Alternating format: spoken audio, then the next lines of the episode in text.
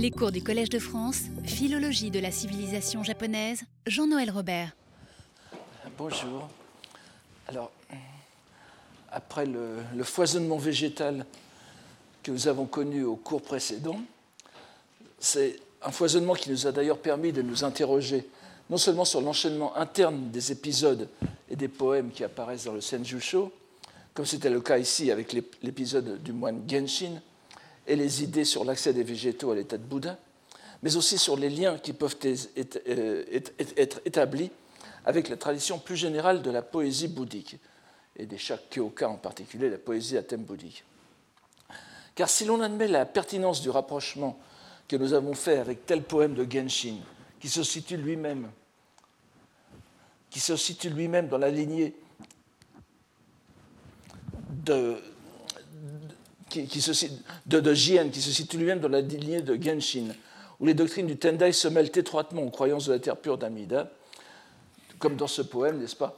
Ada no hanani kokoro shimete, ou bien komete, c'est pas kokoro shimete nagamureba, hotoke no yadoni tomo no miyatsuko, qui veut dire à peu près si l'on si contemple, si contemple en, s'en imprégnant le cœur la, la, fleur qui, la fleur qui, qui, s'épanouit en vain, n'est-ce pas, de, façon éphémère, eh bien, elle est, on découvre, sous-entendu, on découvre qu'elle est comme nous, n'est-ce pas, Tomo no Miyatsuko, qu'elle est comme nous, servante dans la demeure du Bouddha.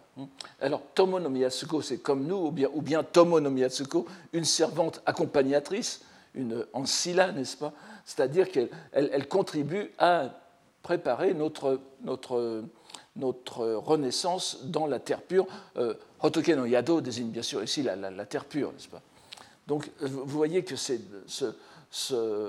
poème de Jien que nous avons vu la dernière fois est tout à fait dans la lignée de Genshin qui, donne, qui attribue le kokoro, n'est-ce pas, l'état d'être animé aux, plantes, aux plantes et aux minéraux aussi d'ailleurs.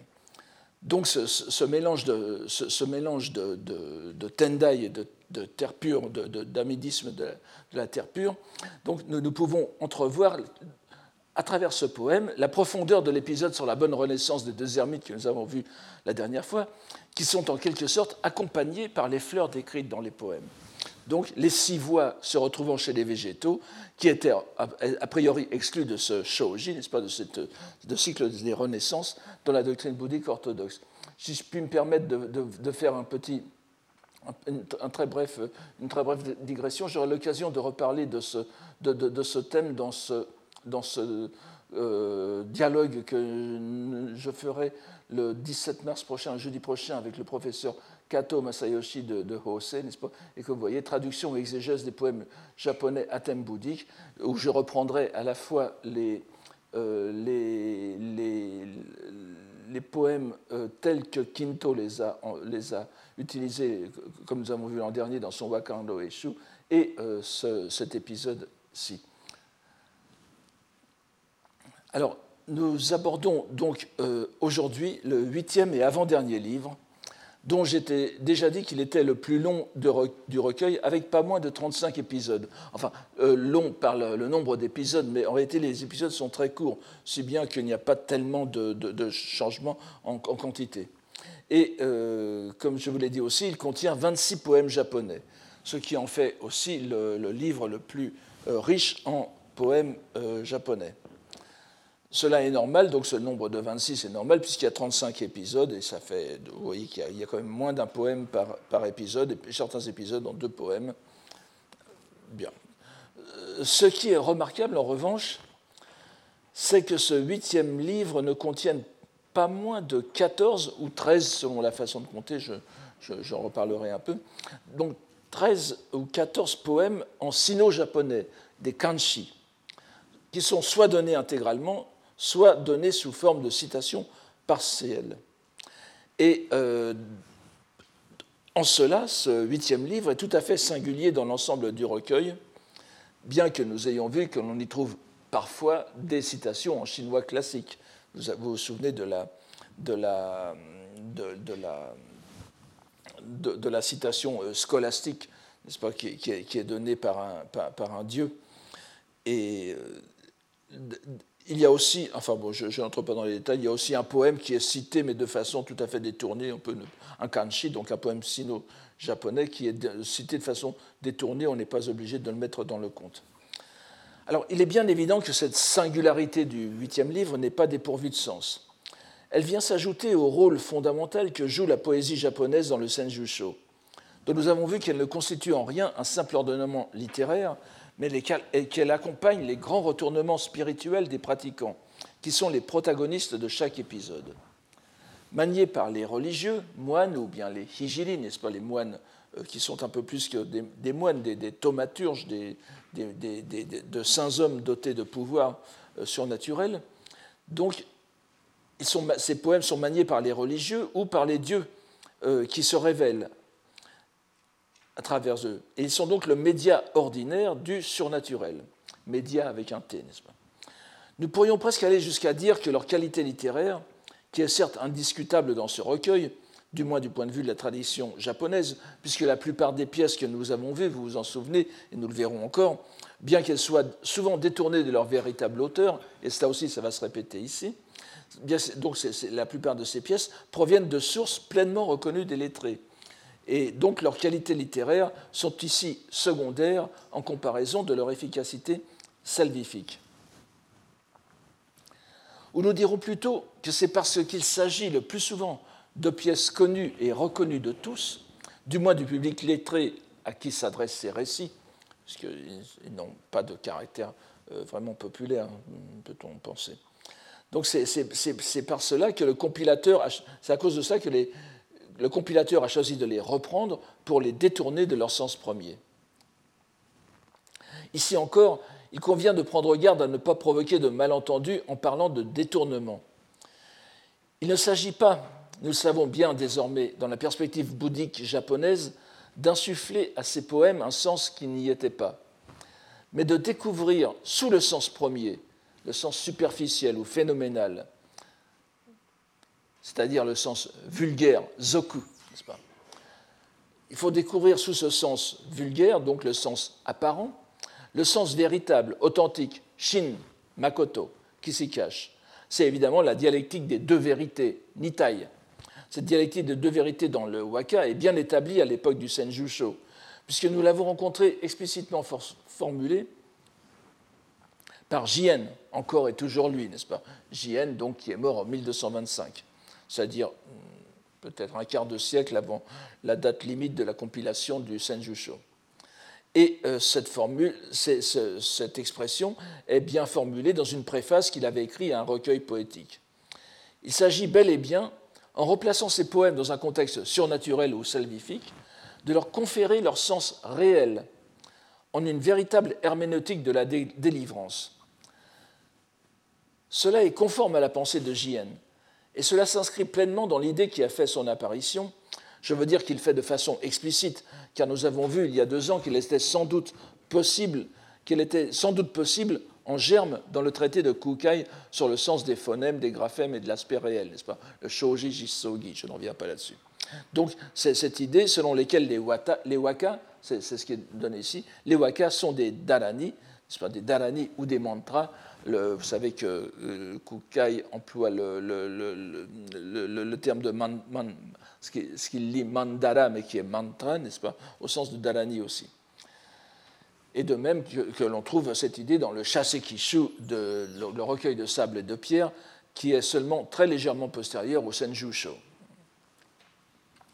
Donc là encore, le rapport entre la poésie japonaise, toute poésie japonaise, je le répète, et pas seulement la poésie à thème bouddhique, est explicitement formulé par J.N.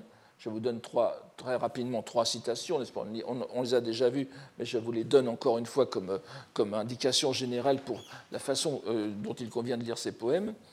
Euh, donc, c'est encore une fois explicitement formulé euh, dans ces, trois débuts de citation. la, première, n'est-ce pas? Wayakuni no kotowaza nareba, et vous vous souvenez de kotowaza, que je vous invite à prendre dans le sens vraiment d'acte de, langue, n'est-ce pas Puis, j'ai traduit par mode d'expression, mais c'est plus que cela. C'est vraiment ce qui caractérise, ce qui caractérise la, le fusoku, la, la, l'atmosphère générale, l'ambiance culturelle, les mœurs, n'est-ce pas Maintenant, c'est un mot, dans, dans, le sens moderne, ça veut dire les, les, mœurs, mais à l'époque de Jien et euh, de, la fin de, Heian, il est constamment employé dans les comparaisons que l'on fait entre la Chine et le Japon pour désigner toute la culture. Donc, puisqu'il s'agit du mode, la première, puisqu'il s'agit du mode d'expression de notre pays, c'est par la seule voie de la poésie, tada utano michinite, la seule voie de la poésie, savoir de la poésie japonaise, n'est-ce pas, que doit pouvoir se réaliser la voie de Bouddha. Et de même, il parle un peu plus loin de ceux qui estiment, pas, euh, de ceux qui estiment la voie, euh, que la voie des poèmes est telle que nous la disons, et qui formeront le vœu de renoncer au, tumulte, alors, s'il y a des gens qui estiment que la voix de la poésie Utanomichi, encore une fois, vous voyez le même mot Utanomichi, qui est vraiment Utanomichi que l'on lit en, que l'on lit Kado en, lecture euh, sino-japonaise, n'est-ce pas, et, délié en Utanomichi. Donc, si la voix de la poésie est telle que nous, que nous, que, nous la disons, n'est-ce pas, ceux qui estiment que ils formeront l'idée de renoncer au tumulte du monde, Kido Sutsu, Tomo Omobeshi, euh, voyez ensuite seisho ou bien jojo, josho negao koto mo omoinashi, euh, pardon, omoinashi, butsudo iruto mo omoinashi, etc. Donc, ils, aspireront, ils formeront l'idée de renoncer au tumulte du monde, l'idée d'aspirer aux endroits tranquilles et désertiques, l'idée d'entrer dans la voie de Bouddha. Vous voyez que vous avez Utanomichi et Butsudo en, parallèle. Et il parle aussi de la volonté d'entrer dans la voie de Bouddha Hotoke no Michi et Iranto Kokorozashite, par les feuilles des mots de notre pays, Wanyakuni no Koto Yori, à travers. Donc, vous voyez bien que cette idée est, présente euh, explicitement chez JN, le, passage ce, n'est-ce pas on, retrouve, dans, une autre préface de Shunze, je ne vous en parle pas ici, le, mot tsuzu, n'est-ce pas, qui, communique avec. Donc, Butsudo et Kado euh, sont tout à fait euh, euh, de, même dimension. Et donc, il faut répéter que l'identité entre voix de la poésie et voix bouddhique, une identité qui est exprimée dans une formule très connue, mais qui est bien plus tardive, puisqu'elle est de Shinke, vous voyez, je vous donne les dates ici, c'est le 15e siècle, le Kado Butsudo Ichinyokan, c'est-à-dire que donc, Utanomichi to Hotokenomichi Ichinyo, c'est une, sont complètement, elles forment une seule identité, l'idée selon laquelle, ou la contemplation, puisque c'est aussi un objet de, méditation, selon euh, la contemplation qui a pour objet l'identité de la voix de la poésie et de la voix euh, de Bouddha. Bon, c'est une expression euh, tardive, mais vous voyez qu'elle est parfaitement en germe dans ces idées de, de JN ici donc nous sommes autour de 1200. Il est ainsi tout à fait certain que c'est la langue japonaise qui joue le, rôle principal dans cette économie du salut, qui est un salut langagier. La langue chinoise, qui est avant tout l'écriture chinoise, ne se voit pas attribuer d'efficacité particulière, du moins dans les textes qui nous concernent. Cette efficacité n'est en tout cas pas insérée dans une structure théorique plus vaste qui est celle qui, en se fondant sur les idées de Kukai, se développeront chez JN à propos d'une relation particulière entre langue et écriture japonaise et langue et écriture indienne. Vous vous souvenez, nous avions étudié ce, passage de JN où il fait vraiment une comparaison précise sur des mots et sur des façons d'écrire entre les bonji, donc l'écriture euh, indienne, l'écriture brahmique, et euh, les euh, kana japonais, par-dessus les caractères chinois. Donc en quelque sorte, les, caractères chinois et la langue chinoise se trouvent en deçà de l'efficacité salvifique. Donc, dans les cadres de ces idées, telles que nous les rappelons sommairement ici, l'omniprésence des poèmes japonais dans le Senjusho se comprend sans peine. Et c'est bien dans cette perspective que nous les lisons et tentons de les comprendre. Et bien évidemment, l'enchaînement de vers et de poèmes sino-japonais qui caractérise ce livre 8 nous paraît on ne peut plus incongru si nous nous plaçons encore dans l'économie langagière du salut mentionnée plus haut. Quel sens cela a-t-il? Si nous considérons tout d'abord l'enchaînement des épisodes de ce huitième livre, nous remarquerons un détail aussi concret qu'intéressant. Les neuf premiers épisodes présentent tous des citations de poèmes sino-japonais. Et ils constituent de façon tout à fait linéaire la grande majorité des 13 poèmes de style chinois de ce livre, des kanji.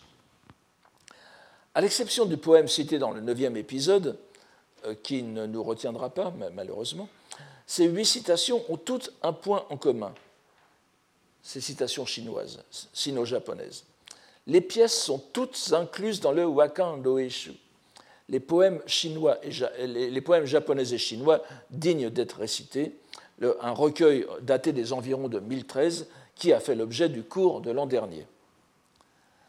Après le neuvième épisode, qui cite un poème sino-japonais qui est inclus cette fois dans, autre, euh, dans une autre anthologie qui, qui s'appelle euh, Honcho Monzui, n'est-ce pas, que je traduis par l'essence littéraire de notre pays, la, la, sélection littéraire de notre pays, anthologie qui date, elle, de la seconde moitié du même XIe siècle, nous parvenons au dixième épisode, qui constitue une très nette rupture avec les neuf qui précèdent, en ce que précisément, il ne comporte pas de vers de style chinois, mais brusquement, et pour la première fois dans cet enchaînement, un waka, un poème japonais.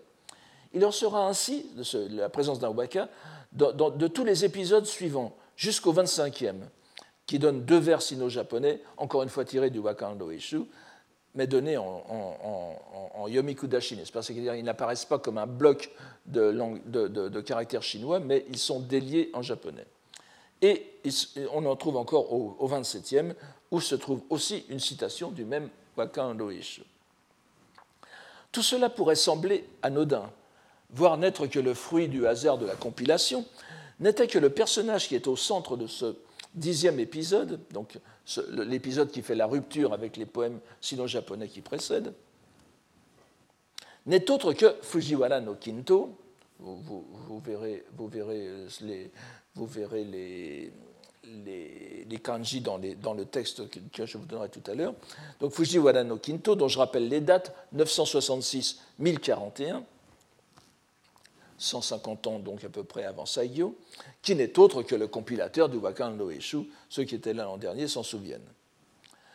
Non seulement cela, mais on se rappellera aussi que dans l'épisode que nous avions estimé receler une idée fondamentale du rédacteur du Senjusho sur l'efficacité concrète de la langue japonaise, cet épisode donc, où l'on voyait que le japonais permettait de créer des hommes à partir de débris humains, c'est-à-dire le 15e épisode du cinquième livre, le courtisan qui avait réussi son opération se réclamait de l'école de, Kinto, Shijo no Dainagon no Ryu, n'est-ce pas? Il se réclamait de la tradition du grand conseiller de la 4e avenue, qui est le surnom par lequel euh, Kinto est connu dans l'histoire.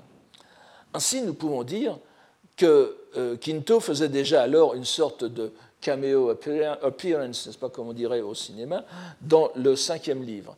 Mais c'est dans ce livre-ci, le huitième, où il n'y a pas moins de quatre épisodes qui lui sont consacrés, quatre épisodes dans lesquels les wakas sont représentés, et d'ailleurs nous verrons ce qu'il en est pour le dernier des, quatre. Donc c'est dans ce livre-ci que Quinto, donc un livre qui baigne dans le Wakando Eshu, et où l'on retrouve euh, euh, Quinto à quatre reprises.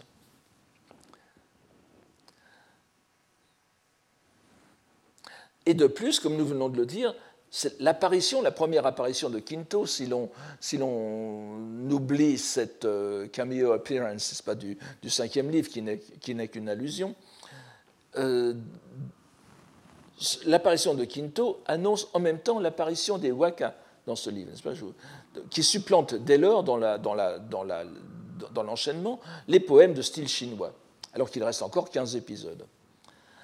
C'est dans ces épisodes où il n'y aura plus que trois citations poétiques sino-japonaises que seront données les 26 waka. Il est donc clair que l'apparition de Kinto joue ici le rôle d'un signal de changement langagier, une sorte de catalyseur.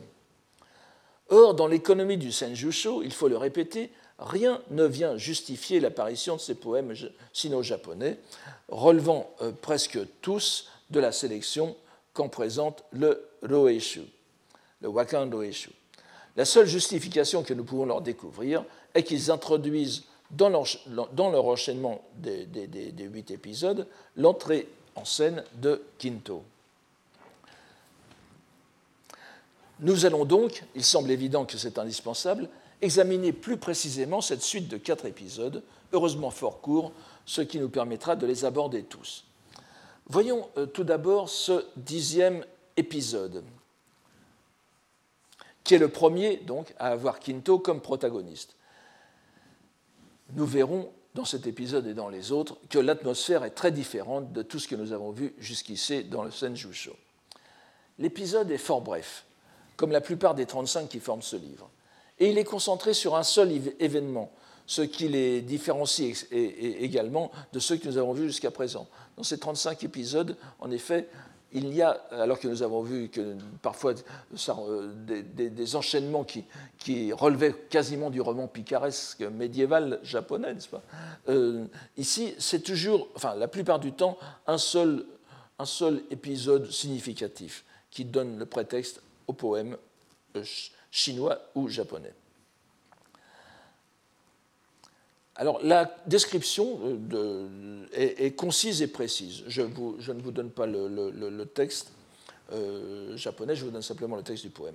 Le grand conseiller de la 4e avenue, donc Kinto, ayant dépassé d'un degré hiérarchique Ikkai, le conseiller médian Tadanobu, je crois que euh, vous l'avez ici, n'est-ce pas? Fujiwara Tadanobu, de 967-1035, donc contemporain de Kinto, donc l'ayant dépassé à, l'occasion d'une cérémonie de, de kagura, n'est-ce pas, de, donc de, danse religieuse où sont récités aussi des poèmes. Euh, donc il, avait été mis euh, en préséance par rapport à Quinto et euh, oui, donc c'est une vieille querelle, n'est-ce pas? C'est-à-dire qu'auparavant, euh, auparavant, Tadanobu avait, eu la préférence, la préséance sur Kinto lors d'une cérémonie de Kagura, si bien que euh, l'année suivante, ou lors, de la, cérémonie, la grande cérémonie qui avait suivi, euh, il, est mis au-delà de, de, de, Tadanobu. je vous rappellerai tout ça tout à l'heure. Donc il composa alors ce poème. Voici le poème Ureshisao mukashi wa sode tsumi keri, koyoi wa minimo amari. Alors c'est une allusion à un poème antérieur sur lequel je ne reviens pas. C'est pour ça que la première partie constitue une allusion poétique. Alors que jadis en ma manche, je contenais mon allégresse. Ou si c'est une allusion au poème, alors que certains jadis, en leur manche, contenaient leur allégresse. Pas, ils, cachaient leur euh, allégresse. Donc, alors que jadis, en ma manche, je contenais mon allégresse, cette nuit, ô combien, elle déborde de mon corps. Ou elle déborde de mon corps, si l'on veut. Elle déborde de mon corps. Nous n'avons pas à entrer dans les détails de cette rivalité qui nous paraît fort mesquine. Le texte nous apprend qu'elle remontait à quelque temps auparavant, lorsque Tadanobu avait eu la préséance sur Kinto lors d'une cérémonie de danse rituelle, Mikagura no Koto. Celui-ci, qui avait encore le grade de conseiller médian, avait même présenté sa lettre de démission. L'empereur la refusa, et par l'intermédiaire d'un autre grand lettré, Oe Masafusa, que je vous présente ici, n'est-ce pas, le, petit-fils de Oe Masahida, il lui fit franchir l'échelon manquant à son bonheur. Le commentateur de l'épisode, dans lequel on a du mal à reconnaître le Saigyo qui admirait les ascètes contempteurs de la société les plus extravagants, s'extasie à présent sur la joie du promu, joie qui déborde de son corps, comme il le répète. Le commentateur, le pseudo Saigyo, répète quasiment mot pour mot, et ça se retrouve assez systématiquement dans, dans ce huitième livre, Minyamaru Made Omoitamai Nameri. Vous voyez, ce sont quasiment les mots du poème. Le point important de ce récit, cependant, n'est pas tant ce cas heureusement résolu de Jukai, n'est-ce pas Le Jukai que, je pourrais euh, euh, traduire par le ressentiment administratif. C'est un, thème qui est, euh, qui est maintenant étudié par un, brillant doctorant, Julien Faury, qui travaille donc sur les poèmes sino-japonais et japonais exprimant le mécontentement dans la carrière administrative administratif. Nous avons ici un, beau cas. Alors, mais ce, n'est le point important, donc, ce n'est pas cette idée du jukai que la, la provenance même du poème. Il est en effet consigné, ça ne va pas vous étonner, dans le Wakan Loeshu, sous la rubrique des congratulations, Keiga.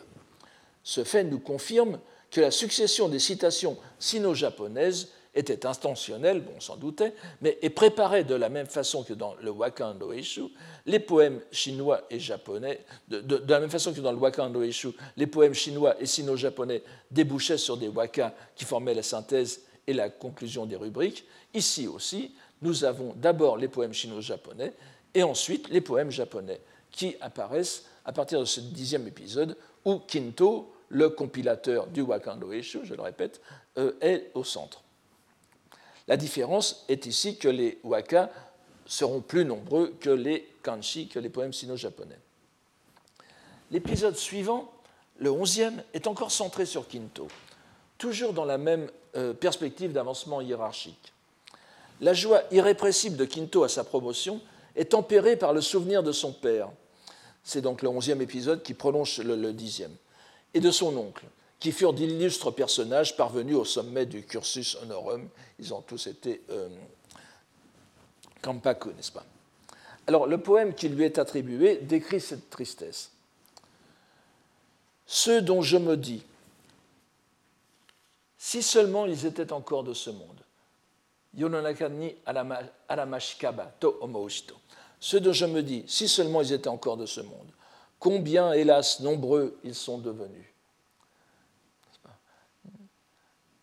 Nakiwa o kumo nari kana. Il est difficile, si je puis me permettre, de faire poème plus terne surtout en comparaison de ceux que nous avons vus dans les, autres, dans, les épisodes à caractère plus religieux. Euh, il est attribué à un poète qui ne nous retiendra pas ici dans une autre anthologie, mais dans le Wakan Eshu, il est sans nom d'auteur, comme celui qui précédait. Et vous voyez qu'à chaque fois, donc, le compilateur de Senjusho attribue à Kinto des poèmes qui ne lui sont pas attribués formellement. Donc, mis à part ce que l'on pourrait mettre dans une banale interprétation de l'impermanence, évidemment, ça parle de Moujo, mais il est difficile de trouver des profondeurs cachées à ce poème. Et pourtant, il fait son effet, si l'on en croit le narrateur, puisque la dame Nakatsukasa, euh, la, grande poétesse Nakatsukasa qui, euh, qui, vit euh, dans, dans, tout le, qui traverse le Xe siècle, je dirais, et qui est la fille de la poétesse, une autre poétesse illustre qui est la poétesse Issei, que nous allons voir à la fin de ce, cours. Donc, la, dame de Nakatsukasa, l'ayant entendu déclamer ce poème, s'effondra en larmes sur sa table de travail. Alors, n'entrons pas dans les discussions de comptabilité chronologique entre les différents protagonistes, ni même dans l'attribution du poème. Toujours est-il qu'ici encore, nous avons affaire à un poème inclus dans le Wakan no Eishu sous la rubrique Nostalgie, Kaikyu, Furukio, Idaku. Et ici encore, nous n'avons qu'un bref commentaire, se contentant de répéter le message déjà peu mémorable du poème. Malgré ce, caractère, ce caractère très discret du message poétique ici déployé, et encore plus discrète la tonalité religieuse, nous ne pouvons qu'être frappés par le fait que les deux poèmes attribués à Kinto proviennent de son propre recueil poétique, le Wakando Ishu. L'étonnement s'estompe lorsque l'on constate que les deux épisodes suivants, les 12 et 13, dont les protagonistes ne sont plus Quinto, sont également inclus dans les poèmes qui sont, euh, qui sont donnés, sont également inclus dans le Wakando Eshu. De même pour le 14. Et nous arrivons ainsi au 15e épisode, dont le protagoniste est une fois de plus Quinto. Cette fois, il figure dans le titre, alors que les 10 et dans, les, dans les épisodes 10 et 11, euh, les, les titres manquaient. Ici, nous avons euh, vraiment Quinto. Alors, je vous donne, voici ce, 15e épisode, vous voyez, Quinto Ke no Koto, avec Uta. Et euh, l'épisode est important en ce qu'il éclaire l'origine d'un poème relativement mystérieux, celui qui clôt précisément le Wakando Eshu, c'est le dernier poème, hein. vous vous en souvenez, nous l'avons vu l'an dernier, Nous ne revenons pas sur le caractère peu déchiffrable du titre de la dernière rubrique du, du Wakando Eishu. Vous vous souvenez que c'était Haku, Shido, c'est-à-dire le, blanc, euh, dont le sens le plus probable était que ça faisait allusion au nom de Hakkyoi, n'est-ce pas, le Po Chui, le poète chinois, qui était l'axe central de tout le Wakando Eishu. Donc, dans le Wakando Eshu, l'unique waka de conclusion, il n'y en avait qu'un seul, après cinq citations chinoises et sino-japonaises sur le blanc, la blancheur, était celui-ci. Donner son nom d'auteur non plus, comme les deux précédents. Mais là, les chances sont très fortes que ce soit Quinto qui l'ait fait pour, euh, euh, pour, trouver justement une conclusion à une rubrique qui était peu ordinaire. Je me permets de la de la traduction. Alors, ça, c'est la, la, version du Wakan. Excusez-moi, comme vous le voyez, il y a une faute. Euh, c'est Shirake Tarutoshi. Shirake Tarutoshi et pas Shirake Te Tarutoshi. Il y a un T euh, que vous devez. Euh, ça fait un J à Malide. Shirake Tarutoshi. Donc, blanc sur blanc. Je, traduis un peu. Blanc sur blanc. En ces années où j'ai blanchi, à la clarté de la lune me frayant dans la neige un chemin, pour cueillir une ramille de fleurs de prunier. Shira shirashi, shiraketaru toshi, tsukikage ni yuki, alors, yuki kakiwakete, mume no hanaoru. Le poème donné ici, dans, le, dans la, dans, dans la, que, que, vous avez au début de la seconde page, vous voyez, vous voyez Shira shirashi, shiraketaru yo no tsuki, shiraketaru yo no tsukikage. Donc, euh, le, poème euh, donc, euh, comporte une très légère variante au second vers que nous pourrions donc traduire par, une nuit blafarde, si vous voulez. Encore que le Shiraketado peut se rapporter aussi à Tsukikage. Donc la narration se charge de donner un contexte un poème qui n'avait jusqu'alors que celui de sa rubrique pour toute justification tout, le monde s'accorde à penser que ce dernier poème de Wakando Aishu a été compilé entièrement euh, euh, euh, pour donner un waka de conclusion. Et voici ce. Alors je vous invite à, lire en même temps que je traduis. Autrefois, vers la fin du règne de l'empereur Murakami, donc qui a régné entre 946 et 967, vers le début du deuxième mois, alors que la neige était tombée en abondance, la lune était d'une singulière splendeur. Vous voyez, kotoni akakute, akashi, qui ne veut pas dire rouge ici, mais splendide, resplendissant, et le, même adjectif à se retrouver un peu plus tard. La lune était donc d'une singulière splendeur, et à l'aube, bien alors que nous ne fussions pas au palais du roi de Léang, la neige, euh, euh, emplissait l'horizon, et sans même monter au pavillon du duc de Yu, la lune éclairait sur mille lieues. Je, ne sais pas si je, vous, si je, vous, en parle un peu plus loin, mais ce sont simplement donc, euh, encore une fois c'est remarquable, ce sont deux allusions, vous le comprenez bien, à des poèmes chinois qui sont inclus, insérés dans la, dans la, dans le, dans la narration pour, pour, pour en relever la, tonalité euh, littéraire selon la mode euh, du temps, et ça fait allusion à deux poèmes chinois, mais ces deux poèmes chinois sont cités, bien évidemment, dans le Wakando Eshu. Vous voyez qu'il y a un, sous-texte qui est constamment, qui rappelle toujours le Wakando Eshu. Je, je, ne peux malheureusement pas vous en donner toutes les allusions euh, telles que nous les voyons, euh, dont nous les verrons euh, dans d'autres textes aussi, mais il y a constamment des petits fragments de vers, sino-japonais ou japonais, dans la narration du Senjusho de ce livre qui rappelle des vers du Wakando Eshu. Donc il est vraiment en bruit de fond, n'est-ce pas? Donc, bien, que nous ne fussions pas au palais du roi de Liang, la neige emplissait l'horizon, et sans même monter au pavillon du duc de Yu, la lune éclairait sur mille lieues. Donc ça voulait dire la neige emplissait l'horizon, il y avait, la neige était partout, et la lune éclairait cette neige. On avait l'impression que les fleurs à chaque arbre s'étaient épanouies. Là aussi, c'est une allusion à un vers il était, un waka cette fois, il était bien difficile de distinguer lesquelles étaient fleurs de prunier et non euh, la neige, n'est-ce pas? Euh, bon, vous, voyez que c'est. Euh, Izureo Mumeto Wakinata Kinin. Aussi, l'empereur, sous-entendu, enfin les, honorifiques le montrent, convoqua-t-il le conseiller médian Kinto, il était encore Chu, Nagon, n'est-ce pas à l'époque, et lui ordonna d'aller cueillir, des fleurs de prunier. Un peu plus tard, celui-ci revint, apportant une ramille, sous-entendu, qu'il avait cueillie sans épouster la neige qui était sur les fleurs, sous-entendu. Et l'empereur, lui ayant demandé, alors, n'est-ce pas, euh, la, question, euh, Ikanga Omoitsude, euh, lui ayant demandé quelle était l'idée qui l'avait poussé à agir ainsi, par quelle, était la pensée, à quoi avait-il pensé en faisant ainsi, il répondit que ce poème lui était venu euh, à l'esprit et donc il nous donne le poème sur la blancheur. Donc vous voyez que ce shidashi le, le, le blanc sur blanc, c'est la neige et les fleurs de prunier ensemble, n'est-ce pas? Et la narration reprend sur la réaction de l'empereur. Il l'apprécia grandement. Alors là, oh, ce, ce Medetaki, les, formations avec Medeta, n'est-ce pas, euh, reviennent constamment dans, le, dans le Senjushu en général.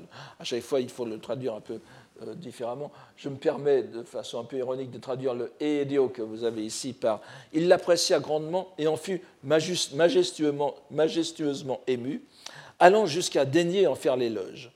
Ce qui fit que Kinto, en sa, en sa présence même, n'est-ce pas, euh, il y a quelque part Zanishite, oui, en, en, sa présence même, ce qui ne se fait pas, s'oublia au point de laisser couler ses larmes, au point que Sa Majesté aussi ne put retenir les siennes. Le narrateur, le pseudo-Saigyo, donc, restant cela fidèle à sa manière, répète exactement la, même chose en guise de commentaire. Parce que Kinto, confus de gratitude au jugement du souverain, trempa sa manche de larmes. Alors, je, n'insiste pas sur les, sur, les expressions avec shiboru, n'est-ce pas? Donc, shiboru, c'est euh, euh, comment tordre sa manche euh, mouillée de larmes. Donc, c'est une. Et vous avez shibori kanete, donc il ne, c'est tellement, c'est tellement trempé de larmes qu'il n'arrive plus à la tordre, n'est-ce pas? Donc, alors, euh, parce que Quinto, confus de gratitude au jugement du souverain, trempa sa manche de larmes, l'empereur en retour, mesurant l'émotion, l'émotion poétique du conseiller médian, humecta aussi sa manche, ce qui nous rend à notre tour confus de gratitude. Comme je comprends bien que chaque fois que le grand conseiller de la 4e avenue disait cela, disait alors, Konoyo no moidewa kore haberi, cela est le souvenir que je garderai de ce monde. Il ne pouvait laisser sécher sa manche. En ces temps de la fin, nous n'aurons plus jamais de tels faits exemplaires. Tameshi. Sueno Yoniwa. Comme on peut le voir, cet épisode qui a pour personnage principal Kinto est remarquablement dépourvu de tout motif religieux, tout comme les précédents. Il est comme les autres situé dans le cadre de la vie de cour, et l'émotion qui étreint le poète courtisan est difficilement comparable à celle qui empoignait le narrateur au spectacle des morts édifiantes des saints ermites. On peut même trouver incongru de parler de suenoyo, massé, n'est-ce pas, les temps de la fin, à ce sujet, comme si l'épisode relevait de la transmission de la loi correcte du Bouddha. Cela implique, n'est-ce pas, que nous étions avant dans, un, dans, un, dans, une, période de shobo, de zoho, c'est-à-dire de, de, loi correcte ou de la loi de semblance. Et puis, donc, cet épisode impérial est comparé à une révélation bouddhique, tameshi, n'est-ce pas? Tameshi qui veut dire aussi, dans les textes religieux, un, une manifestation divine ou une preuve divine de la validité de telle ou telle euh, affirmation. Alors, où est-ce bien l'intention réelle du narrateur commentateur, du pseudo-saïyo, qui égalerait cette harmonie entre le souverain et le courtisan à celle qui se noue entre le Bouddha, Amida et son fidèle?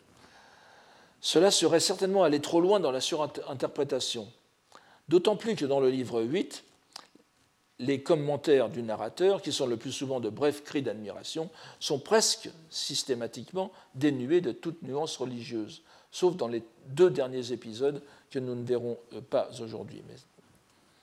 L'intérêt de cet épisode est donc de donner un contexte au poème final du Wakan no Eshu, qui reste quelque peu énigmatique et qui, soulignons-le, ne comporte pas de nom d'auteur.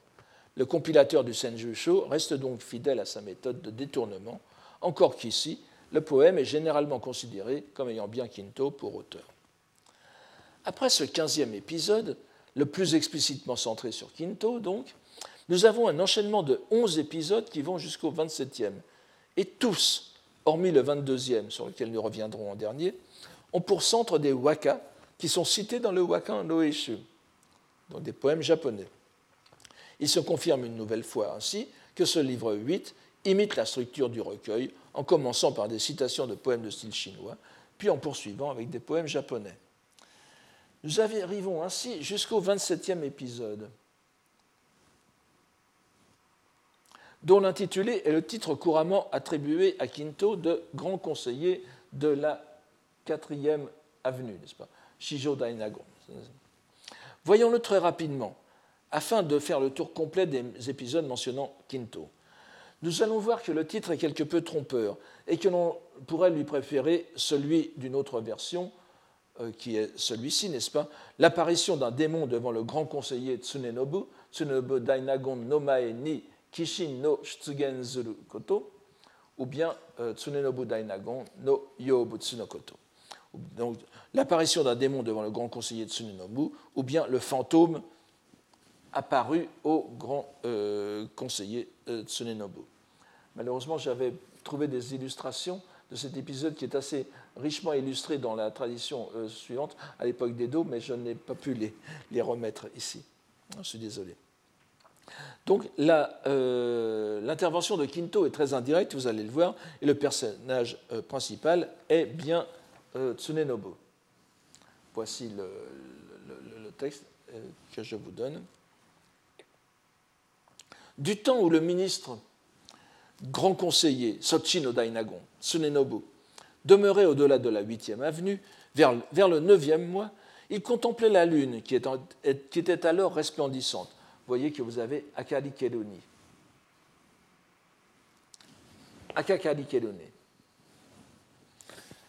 Comme il entendait le faible écho d'un maillet de foulon, Kinuta, euh, l'espèce de maillet de bois sur lequel on, foulait les, tissus, et une façon de nettoyer aussi les riches vêtements, les, vêtements de, soie précieuse. Donc, en entendant ce faible écho d'un Kinuta, il récita le poème du grand conseiller de la 4e avenue. Voilà l'intervention de Kinto ce poème étant. Euh, voilà. Celui-ci, n'est-ce pas? Karakoromo, Utsukoe Kikeba, Tsuki Kiyomi, Mada Nenushito Sorani Shirukana. le jeu de mots sur Sorani, n'est-ce pas? Euh, je crois reconnaître, il me semble le reconnaître sans en être sûr, et puis Sorani, c'est aussi le, ciel, n'est-ce pas, qui, bien sûr, qui fait pendant à tsuki. Tsuki kiyomi, le, mi, le, suffixe mi qui est un suffixe euh, de, causalité euh, euh, que l'on met aux adjectifs. Pas Alors voilà à peu près. Au son du maillet, frappant le riche habit, à la pure clarté de lune, je sais sans le savoir. Alors, au son du maillet frappant le riche habit, à la pure clarté de lune, je sais sans le savoir qu'elle ne dort pas encore comment j'ai traduit cela? Donc, entendant ceci, c'est alors que d'un bosquet, euh, senzai, vous voyez, la, partie plantée du, jardin, quelque chose, je traduis ce, euh, vous avez ici, vous avez mono adi, n'est-ce pas dans, la vulgate, on dirait negotium, n'est-ce pas le, mono, une chose effrayante. Donc, c'est alors que d'un bosquet, quelque chose d'une voix effrayante se mit à réciter haut et fort, et nous avons ici euh, deux, vers en d'un poème en, sino-japonais dont vous avez la lecture en bas ici, n'est-ce pas? Donc, Hokuto no Hoshi no Mae, Ryogan Yokotao. Ensuite, Nando no Tsuki no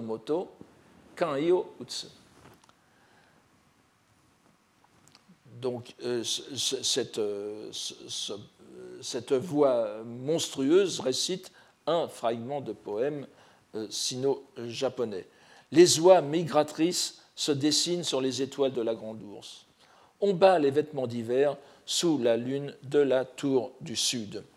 C'est un poème attribué à un poète. C'est un poème d'un poète chinois qui s'appelle Liu Yuanshu, euh, qui date de l'époque des Tang et qui n'a qu'un seul poème euh, cité dans le Wakan Ishu. Se demandant qui pouvait avoir une voix aussi formidable, il regarda avec surprise. C'était un être, alors je, traduis tant bien que mal par des termes français, n'est-ce pas? Enfin, il est très grand. C'est un être d'une toise et cinq ou six pieds de taille, dont les cheveux poussaient à l'envers, ce qui est euh, caractéristique des Oni, des, démons. Qu'est-ce que cela? Grand Bodhisattva Hachiman, vous voyez, Hachiman Daibosatsu, viens-moi en aide, s'écrie-t-il. Alors qu'il priait ainsi, l'être lui dit Pourquoi dois-tu prononcer des malédictions? Tatali o Nasbeki, donc ce, juron, cette invocation plutôt shinto-bouddhique, Hachiman Daibosatsu, est, perçue comme une malédiction par le démon, et il disparut comme effacé. Kaki Kechi Usehabelinu. Kaki Kechi Usehabelinu. Vous voyez la, la suite des trois, des trois, des, trois, des trois mots euh, qui, qui décrivent l'effacement. Tsunenobu raconta par la suite qu'il ne se rappelait pas avec certitude l'aspect qu'avait la créature. C'était peut-être le démon de la porte Suzaku, donc de la porte sud du, palais, euh, qui était censé être hanté. Alors, je, traduis à ma façon, de façon un peu différente de ce que, euh, de ce que l'on interprète habituellement les dernières phrases que je vous donne telles quelles, enfin, dans mon interprétation. C'était bien le genre de tour qu'il faisait à l'époque, ce euh, démon de la du Suzakumon. Si l'histoire est fantastique, on ne peut dire qu'elle soit édifiante, à moins de la considérer comme une illustration du pouvoir de l'invocation d'une divinité shinto-bouddhique comme Hachiman, que l'on va retrouver tout à l'heure, qui est aussi le dieu tutélaire, ne l'oublions pas, du clan des Minamoto auquel appartenait Tsunenobu. On s'aperçoit aussi que le moteur narratif est essentiellement littéraire, puisqu'il se déroule à l'aide de citations qui sont toutes tirées de la rubrique Toi, n'est-ce pas, le, fait de, frapper les vêtements, de, fouler les vêtements, du Wakan no Eshu. À la récitation du poème japonais de conclusion de la rubrique, qui est de Tsudayuki, faut-il le préciser, et pas du tout de Kinto. C'est encore une fois un détournement sciemment fait par le, compilateur du Senjusho. Hein, et, vraiment, euh, Kino Tsurayuki n'est pas n'importe qui, n'est-ce pas euh, C'est un poème connu et le, détourner ainsi est, tout à fait révélateur de, presque, de, l'esprit parodique du, compilateur. Donc, c'est un peu l'inverse du Waka Ando Eshu, puisque normalement le Waka arrive en conclusion d'une série de citations euh, sino-japonaises. Ici, c'est l'inverse. Il y a d'abord un waka, et c'est le démon qui répond par la citation du kanchi, le psalmodie du, poème chinois de Liu, Yuanshu, qui euh, précédait dans le waka Loishu. Tout l'épisode peut donc apparaître comme une sorte de facétie qui ne fait qu'implanter davantage le livre 8 dans le sillage poétique du Wakan no Ishu, quitte à poursuivre l'opération systématique de détournement que nous avons déjà vue, en dépouillant ainsi Yuki au profit de Kinto. Ce mouvement de juxtaposition se poursuivra presque jusqu'à la fin du livre, dont seuls les deux derniers épisodes retrouveront une tonalité religieuse. Il nous faut cependant revenir ici très légèrement en arrière. Car si nous avions remarqué le long enchaînement des waka tirés du waka no Eshu, nous avions dit aussi qu'il y avait une exception, à savoir l'épisode 22, sobrement intitulé ici Issei. Il est centré sur un poème qui n'est pas dans le Wakando Eshu, bien qu'il se retrouve dans d'autres textes littéraires, mais attribué à une autre poétesse, je n'entre pas dans les détails, de la fin de Heian, et qui présente une différence assez marquante avec les autres de ce livre. Nous allons donc lire l'épisode. Il y avait, alors il, est, assez long, je vous le lis euh, lentement, je ne peux pas, je ne peux essayer de, suivre euh, sur le texte japonais. Il y avait autrefois une poétesse, donc, Utayomi Omna, il y avait autrefois une poétesse du nom d'Issé qui avait mené une vie misérable, ayant subi des revers à la capitale, et n'avait plus de moyens de subsistance. Uku, n'est-ce pas Donc, euh, Uku veut dire euh, vivre de façon précaire et aussi euh, errer. Elle s'était rendue au temple d'Uzumasa, le temple d'Uzumasa, c'est-à-dire le Koryuji, où elle pratiquait en toute pureté de cœur. Alors qu'elle avait récité ce poème, voilà le poème, Namuyakushi, Aware Mitamae, Yononaka ni Ariwazura Umo, Onaji Yamaizan. Hommage au maître des remèdes, qu'il me prenne en pitié, car en ce monde, souffrir d'exister est tout pareillement maladie. On se rappelle presque, le, vous savez, la fameuse phrase de Socrate à la fin du Phédon, où il dit Nous devons un, coq à Esculape, et la plupart des commentateurs avait pensé que Esculape, le dieu de la médecine, un peu le, Yakushibutsu, n'est-ce pas?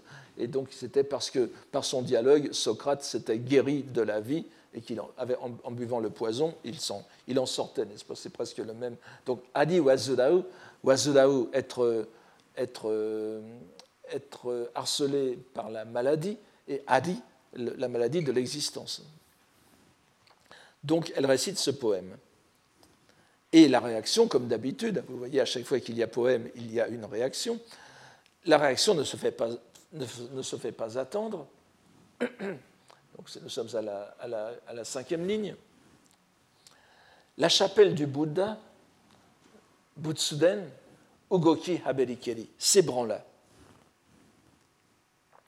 À l'aube de cette nuit-là, alors nous sommes au début de l'aube, puisque vous allez voir qu'il y a après euh, le point du jour. Donc, à l'aube de cette nuit-là, elle vit en rêve un moine d'allure noble qui lui dit Ton poème l'a ému, sous-entendu le Bouddha, jusqu'au tréfonds.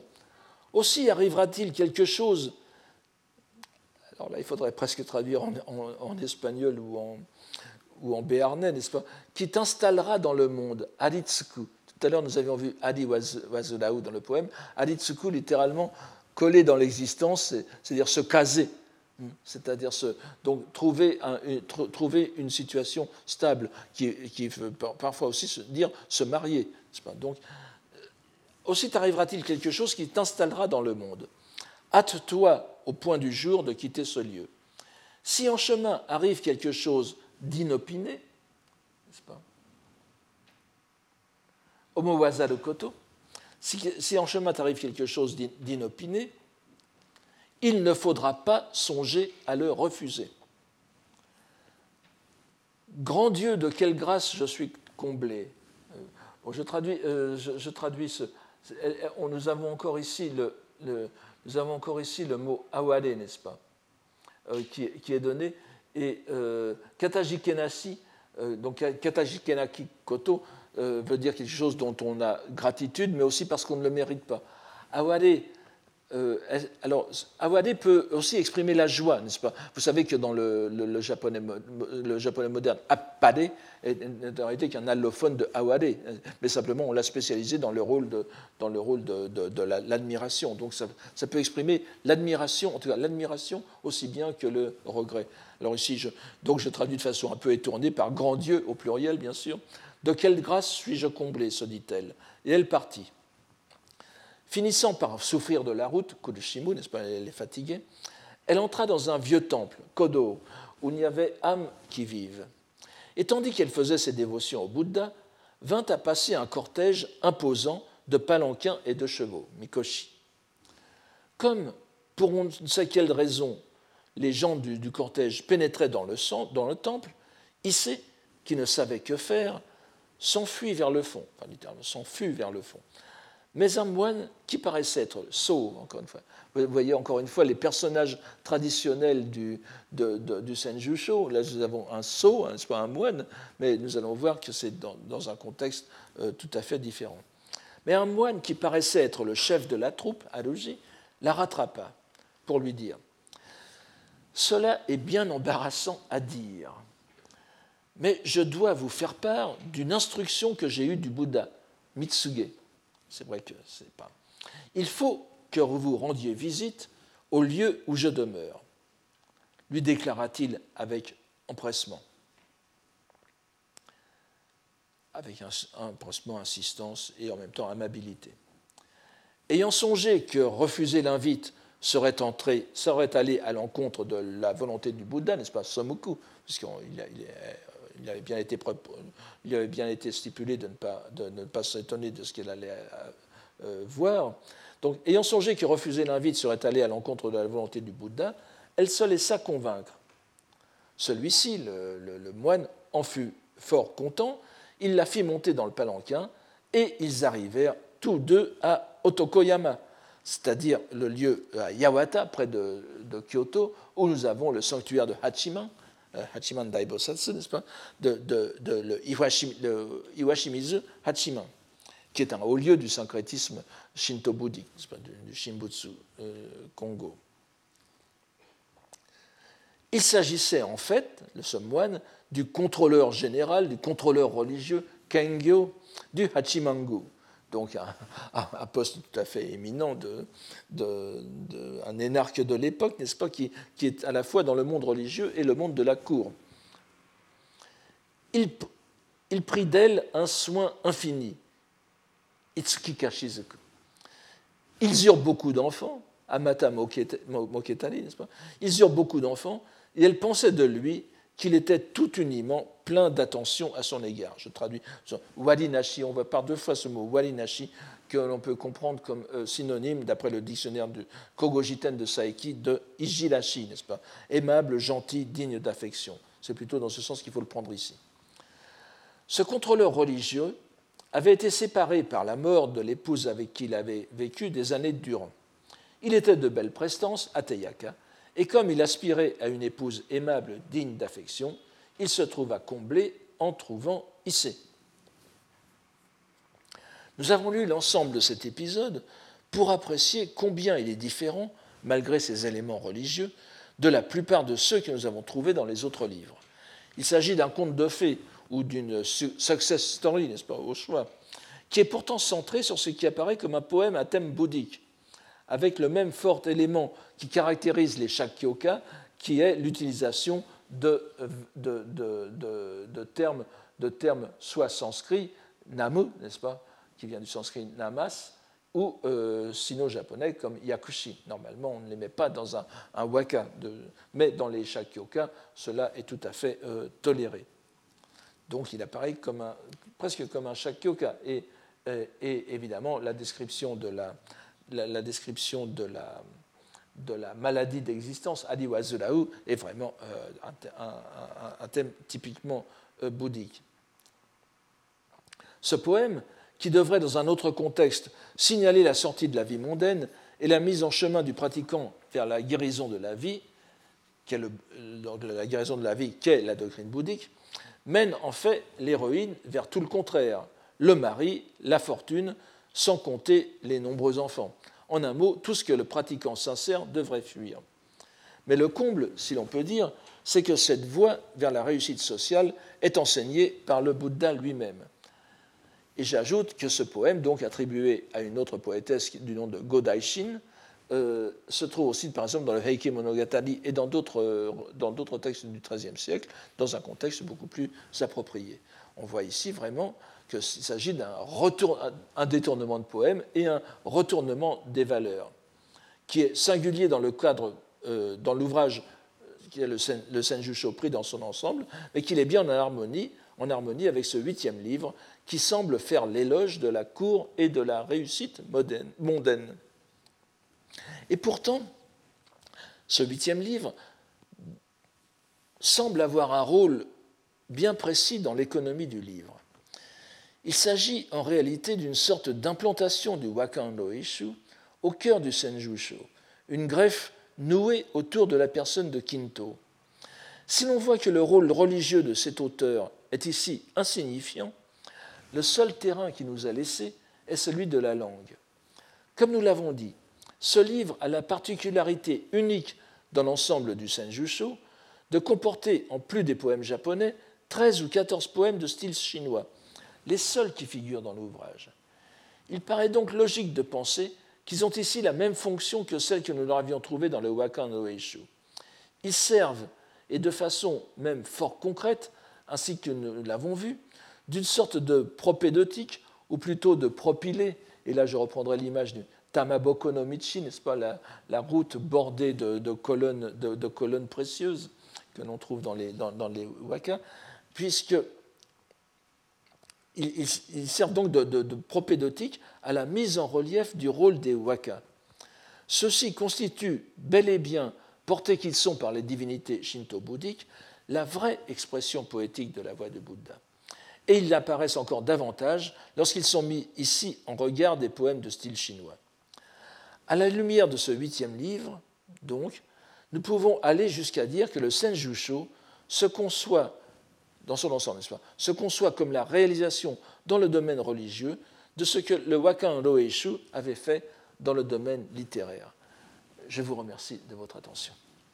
Retrouvez tous les contenus du Collège de France sur www.colège-2-france.fr.